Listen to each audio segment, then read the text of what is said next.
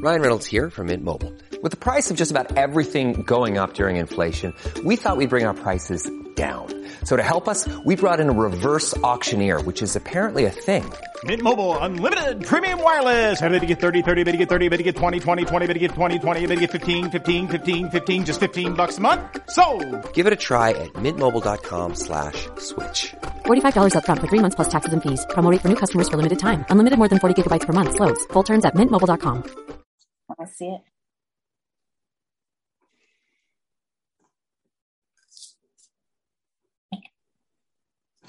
Hi, and welcome to the Addicts Anonymous podcast. I'm your host, Jamar. Today is episode 68, and we're going to be interviewing Amy M. How are you doing today, Amy? I'm fantastic. How about you? I'm doing well. Looking forward to our interview. How you, you excited? I am excited. Absolutely. Love to All help right, other good. people. Good. Let's dive in here. Tell me about growing up. Um, growing up, I was a um the baby of four kids, so I was not expected actually, and um my mom always told me I was the best unexpected present present she could ever get. Um, but nevertheless, that was good. Um, I had a good childhood because I didn't know any different, but my mom was sick my entire childhood from the time I was born until the time she died, which was 18 years. So all I'd ever known was having a sick mom. But when she died, um, I knew that I didn't accept her death because at 18, back in 1990s, we didn't talk about that kind of stuff. So I basically grew up with taking care of my mom the whole time with sibling and, and my father's support, of course, too. But I was the one at home that, you know, got the most of everything because I was the one there. Did it affect you with school and all that? Yeah, um, I thankfully always knew what kind of a career I wanted, and I wanted to be a nurse, and that's what I am now. So I'm a registered nurse. I've been one since 1997. I actually graduated high school with um, my certified nurses uh, degree, and then I went to LPN school, and then it wasn't, you know, much longer. I finally graduated from RN school in '97. So I've been a registered nurse since 1997. It's amazing. It's amazing. A lot of people, it's hard to say, oh, I stuck with my goal from childhood. You don't find a lot of people that say that. No, you really don't. I'm I'm very fortunate and I have two teenagers that I'm constantly, you know, minding after what are you going to do? What are you going to do? Because everybody needs a career path. I think it's something regardless of the skeletons that want to come haunt us, having a good solid career is important. Knowing that you want to go do something every day. That's for me what's been my the best thing that could happen for me is just knowing that I want to help other people. So I've done that my whole life. This is second nature. By being there for your mom so much, did it affect your social life with friends? Um, you know, looking back, I don't think that it did that much. Um, I still had what I figured or felt at the time was a normal childhood um, because I didn't know any different. You know, we didn't have the internet, we didn't have cell phones, we didn't have um, what do you call it, Snapchat. So we didn't, you know, I grew up as best as I knew how, which I had a, I had a good childhood. It inadvertently, um, not accepting my mother's death and not having coping skills um, at the age of 41 when my addiction came to the full full head that's probably when i realized the most what my childhood had actually done to me and how it had affected me and it really boiled down to not having coping skills so i had my grandma die then four weeks later my mom died then less than a year later my other grandma died so i How had old were you when this happened? i was six or i was 17 into 18 Sorry And- to hear that. Well, you know, it is what it is. Death is we're all going to die because that's how this world is is set up to do is we all die.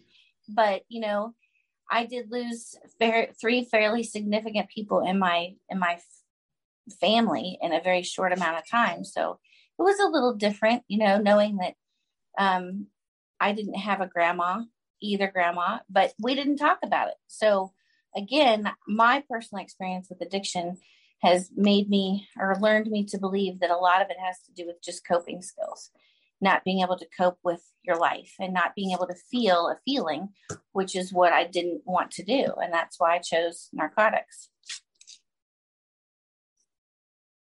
At what age did you choose narcotics? Well, um, I'd have to do some math, but I think I was 30, wait, 20. It was 2011 when, actually 2010 when I'd had a surgery. And then by 2011, I was full on, um, pretty much full on an addiction with um, narcotics. So I would have been roughly mid 30s. So you start your addiction came late in life. Yeah, yeah. I suffered from 2011 to 2014. Looking back, do you see anything in you know any signs through your high school years or anything like that? Looking back, like tell us tell us more about high school and growing up in there. Like how did high school go for you?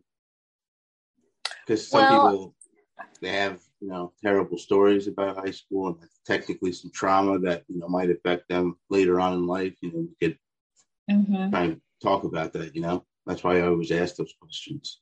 Yeah, well, and it's a great question. Um, for me, because my addiction was, well, I mean, I didn't, you know, I was 18, but it was three years later, I actually got diagnosed with something they call fibromyalgia. And I had been on a plane, three different airplanes, you know, back in the day when you could buy different legs of trips and it was cheaper. So I ended up going to Las Vegas and coming back. And when I got back, I was so tired I couldn't function. So I went to the doctor and I said, What is going on? Because I was tired and I hurt. And he said, Well, I think you have fibromyalgia. Well, this was 96, 97. And I'm thinking to myself, What is that? Well, it's a widespread pain disorder caused by they don't know. So if it's it's kind of a blanket diagnosis for we don't know what's wrong with you, but here's a pill. So and that yeah. And I mean, had my life been differently, if somebody would have noticed and recognized that, you know, um, this girl's got coping issues or something of that nature, but that never happened. So I ended up taking muscle relaxers and and just medication throughout you know, my life until I had this big surgery where I felt I was dependent on narcotics because I had incisions. Well, then once that happened, I had to have a blood transfusion and I had an anaphylactic reaction. So from that point, like my health. So uh, anaphylactic is that um, some type of heart thing? No, it's when you stop breathing. So when you stop it, it breathing. Was, I yeah, it, it, it wasn't like I stopped, stopped. I knew as a nurse what was happening, so I flagged another nurse down to come stop the blood. And next thing I know, you know, they're giving me breathing treatments, and the doctor comes up and he's like right in my face, and he's like, Amy, I, he goes, I looked at the slides. He said, You had a true cell to cell reaction. You should have never gotten that blood. And I was like, Well, okay, but now what? So then from that point on, my pain just spiraled out of control.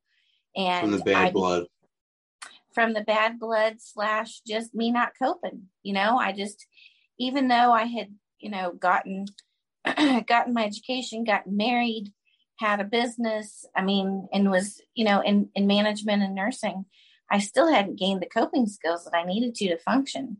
And i think that no matter how traumatizing anybody's past is the biggest the biggest thing that you have to do is to be able to deal with it and move forward. And that's a coping skill too. So I had kind of gotten myself stuck back into when I had said, Well, I know my mom's dead, but I'll never accept her death. It just screwed me over because it set me up for many, many years of suffering, which I've finally, you know, May the 8th of 2014 was when I literally got taken to rehab.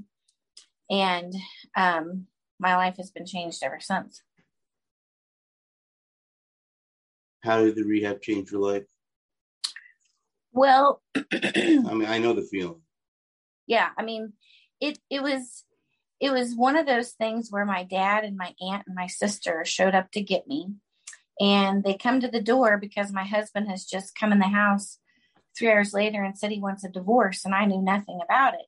So I was basically in active addiction, being told I was going to get a divorce by my husband, and my family's there to pick me up to take me to rehab. I didn't even know I had a problem. So I um, ended up packing a bag and they dropped me off about an hour away from here. And I was in shock.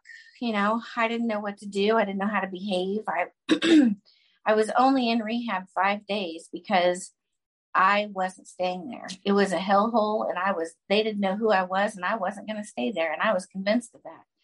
And by the fifth day, my sister, two sisters and my dad came and got me and I handed them the same two Ziploc bags I walked into rehab with and said, Here, I'm no longer in charge of this part of my life, but you are. We came home and my sisters flushed all the drugs that I had, and I was on 12 different prescriptions and I came off of them, and now all I take is vitamins. What were the 12 different prescriptions for? I you don't have well, to name them one by one, but right. is it for anxiety? Well, is what, what's it for? I I got trapped in that, you know, the physician that I got everything from was a neighbor, but I mean that's not here nor there.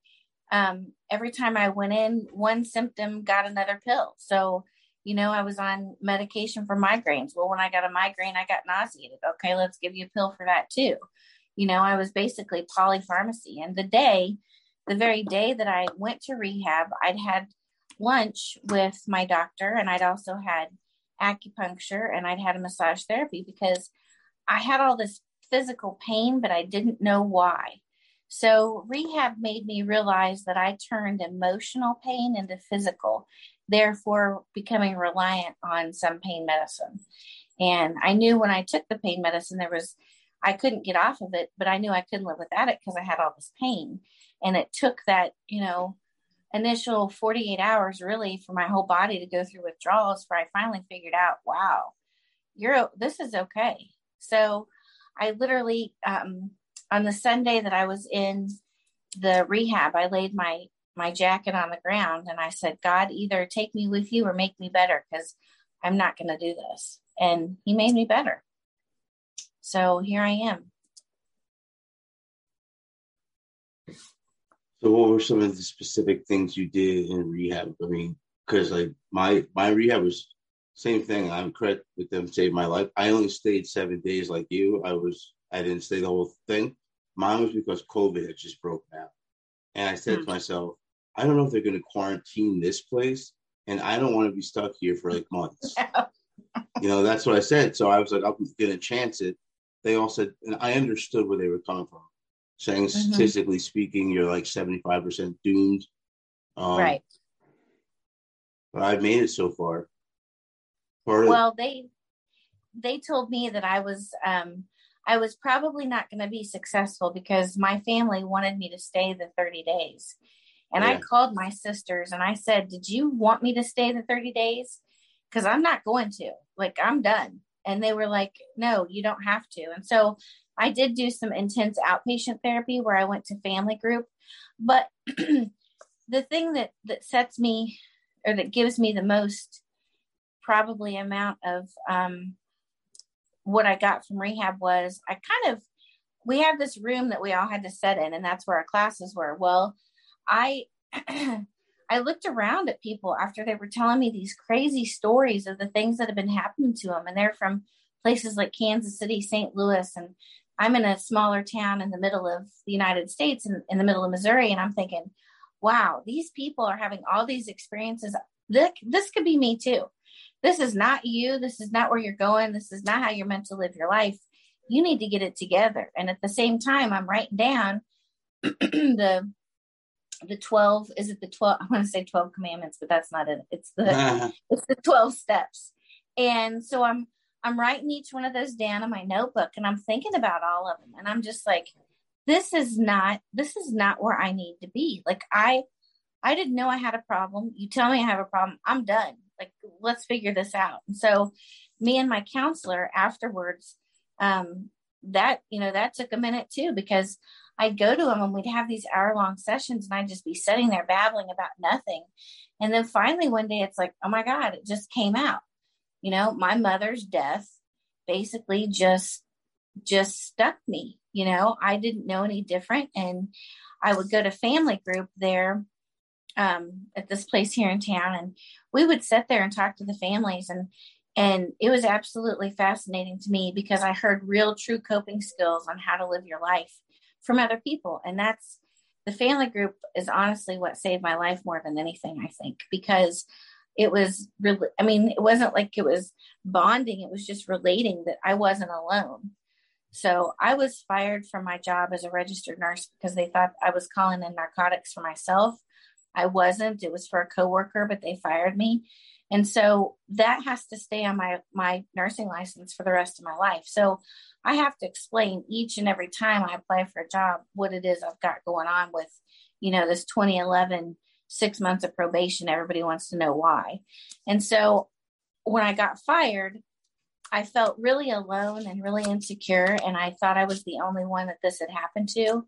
And I found out since then, where I got fired from, they still don't necessarily have a great policy about it.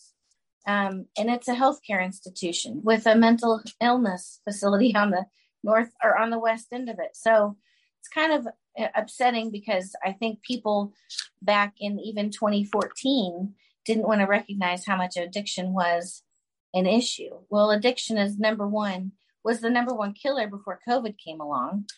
And now, because of the social isolation and the things that people are having to go through, I've heard that, you know, it's just skyrocketing. So I don't know if that's technically really the case or we, we listen to everything we hear on the news, but um, it's, it's a, it's a medical issue that people don't really realize how severe it is. Yeah. Absolutely. I, I've done a ton of research, a ton of research and stuff like that. And there's a lot of questioning about whether or not it's a disease. The thing is, there are some things on both sides that I agree with and I don't agree with. And, mm-hmm. but I, I do believe it's something. Our brains are different because it's, it's not a coincidence that there's millions of us who share the same symptoms. Obviously, there's something causing those symptoms, most likely what causes symptoms like that is a disease or disorder. Mm-hmm. You know, that in my mind, I could be wrong. That's like the way I think. well, I think that um, there are people that are going to be predispositioned because of genetics, or um, you know, they just fall victim to it. I I want to say that I literally fell victim to addiction in a very innocent way um, because it started out so simply. It, it and it was it was pills prescribed by my doctor, but what they really did was take away the pain that I had in my head, and the pain was from not feeling the feelings of. Well, first, of course, it was the death of my mother, but over the years, things had accumulated, and so I just wasn't dealing properly with them because I didn't know how to. So I can go back and lay blame to my childhood and whatever it is I want to do. But I'm going to own 50% of the responsibility of the fact that I didn't know what I didn't know. I do now, so I'm going to do better. And that's where the difference comes in, you know, every day. The only thing that I really want to do tomorrow is be a better person than I was today. So that takes a lot of work and time and effort to get to, but you have to forgive yourself for what you didn't know. And I always like to say forgiveness is a gift to you from you because you can forgive, you don't forget, but that's not the point. The point is to move past the lesson and learn what you have to to move forward in life rather than staying stuck in the same repetitive, you know, addictions of something. I believe we all have addictions of something. I mean, it, it's just the way we're built. It's the way we're programmed. There's no way to help it. And the the biggest, you know, the the brain is the biggest organ in the body yet we know the least about it about it. You know you go in for a heart attack they got you. You go in for a kidney stone they got you. You go in for addiction and it's like oh well um wow we got to get to the root cause of the problem of why you were using drugs because the drugs aren't the problem. They're it's the symptom that something's wrong. Yep. And so that also is something important, I think, for people to realize because until you do, the cycle is just going to keep on proliferating. That's what it's going to, that's what it does. We have to educate people on how this works. Just because you didn't go have a heart attack and you needed cardiac rehab doesn't mean you don't have addiction and need follow up. You know, there's no follow up for us. So I think people in recovery like to help one another because it's a naturally, um, it's just, it just comes natural because somebody's had to help us get to where we are. And for me, a lot of it has been Facebook, a lot of good groups, um, a lot of good coping skills coming from other people that I read stuff about and just how they're kind of all on this own little healing journey. And I still kind of feel like for me, that's me too, because there's things of my past that I just, I have to let out. But, you know, it's all a part of just getting better every day. Absolutely. And doing stuff like this is a great way to get, you know, your, your feelings out, some emotions. A lot of people tell me that, you know, sometimes they talk about stuff they haven't even realized, you know, that was still in their brain. Mm-hmm. You know, um, going back to childhood a little bit and going progressing through life, what were your friendships like? Um, I've always had good friendships with people. Okay. I was a clinic supervisor for 11 years, and of all the people that I still that I supervised, I'm still friends with today. I never, um, I moved to this town um, by myself and only knew one person. Now I've been here 27 years, and oh wow, I I know a lot of people. a lot, a lot of people. That's good. It's good to have community. It is, and I I do recognize and realize over the years there are some people that are just toxic, and you have to let go of them. Yes. And you have to um I've also figured out with my addiction is that you have to be you have to love yourself more than you love anything else because you're the only person that you're ever going to grow old with. So just be be good to yourself, you know. Be happy, be loving, be free, but be with yourself first before you can really be with anybody else. You know, I know a lot of people, I mean, I had to deal with the fact that not only did I suffer from addiction, I had a huge divorce to go through. Wow. And well, oh, it's it's complicated. And I'll tell you, so I, I'm I'm going, I'm in the middle of my recovery and I'm going through this divorce and my attorney needs a number out of my um, taxes. And so I'm looking through them one night on a Sunday night and I get halfway through and I'm like, what's this? Well, it's a whole nother stack of paperwork that's all um, W 2s. And I get to flipping through them and I'm thinking, W 2s from the Isle of Capri, what does this mean? Well, I researched a little further, and my um, husband at the time had decided that, you know, although he left me for my narcotic addiction, he went and developed his own. He's a gambler, and he spent a lot of money, a lot of my money, and um, I I had to I had to get past that so I'm fresh into it, out of addiction, learning, you know, I'm getting this divorce. And then I find that my ex husband was husband at the time is an addict too. He's wasted $300,000 and I can't do anything about it. So I'm I'm fit to be tied. My lawyer files a restraining order prohibiting him from going to the boat, but that didn't last long and he was back to gambling. But the silver lining is I'm divorced and I'm not married to a gambler.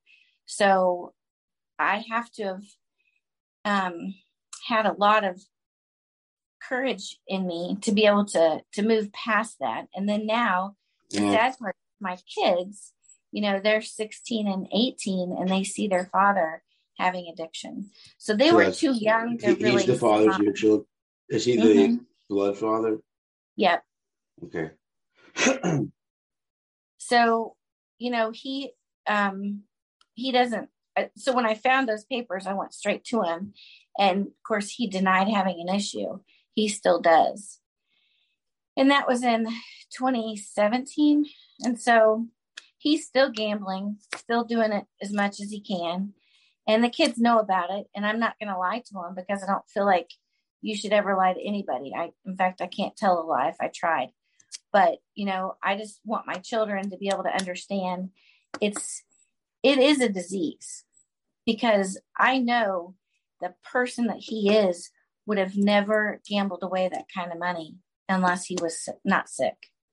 So i can you know I, I can just about debate on any level anybody wants to that that's true fact. And i think he went to the casino as a time filler and he just got sucked in.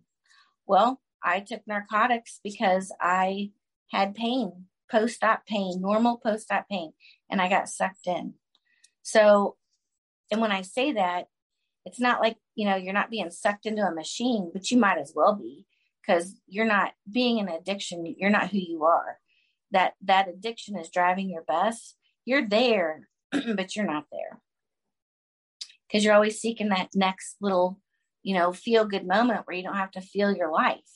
And if people understood how simple it was i mean i know it's different for everybody and my story's different too but i don't crave anything. I don't want that kind of life I want to be present in every single solitary moment of my life. I know when I got out of rehab, I went to Walmart and I felt raindrops on my skin for the first time in, wow. you know, several years. And I was like, oh my gosh, I have been missing out on this. And, you know, it, a lot of things had to come together for me for me to be able to figure that out. But, but truly, I will I always say this with the most sincerity. I mean, he saved my life by leaving me. So I can't be mad at that. You said but, was the rehab saved your life? No, my ex husband actually saved my your life for, for leaving me, but it was rehab that I went to that did save my life ultimately. Yeah. So, yeah, I mean, one couldn't have gotten in front of the other. So, understood. Yeah.